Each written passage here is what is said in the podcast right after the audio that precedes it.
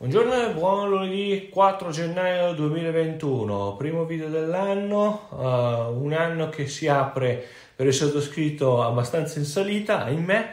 Sabato e domenica non sono state delle grandi giornate e quindi arrivo adesso con il classico video del lunedì eh, senza grandi effetti né sonori né scenici, ma eh, con il semplice smartphone e eh, una chiacchierata fra di noi per un libro che ritengo un ottimo consiglio di lettura per tutti quelli che lavorano nel turismo. Il libro in questione si chiama Fragil- Turismo, Fragilità ed Emergenze,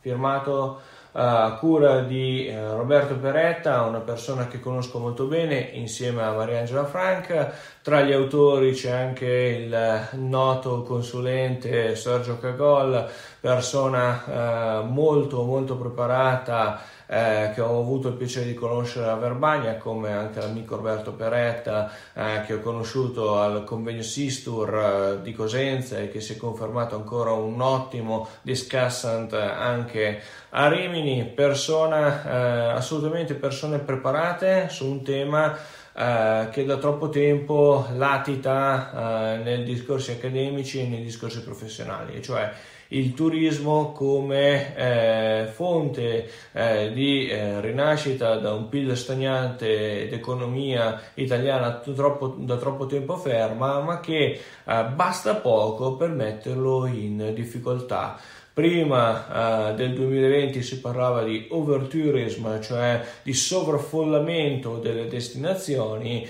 oggi si arriva al concetto di turismo di prossimità legata a che cosa? All'assenza di turismo, all'assenza di afflusso, ma che in realtà sono semplicemente due lati della stessa medaglia, due facce della stessa medaglia. Un libro che mette in luce l'importanza del crisis eh, management che troppo spesso, anzi direi da sempre è eh, mancante nei curriculum uh, degli studi universitari e degli studi professionali,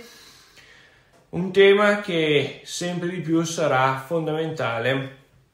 per i prossimi anni, tanto che già si parla di eh, non unica ehm, pandemia, questa non sarà purtroppo l'unica pandemia, si spera che la prossima sia nel più lontano eh, possibile nel tempo, ma questo non vuol dire eh, che abbiamo risolto i problemi. Sicuramente rimane una uh, reinvenzione di processo aziendale e di struttura delle funzioni uh, aziendali tra trasporto, alloggio e punti di visita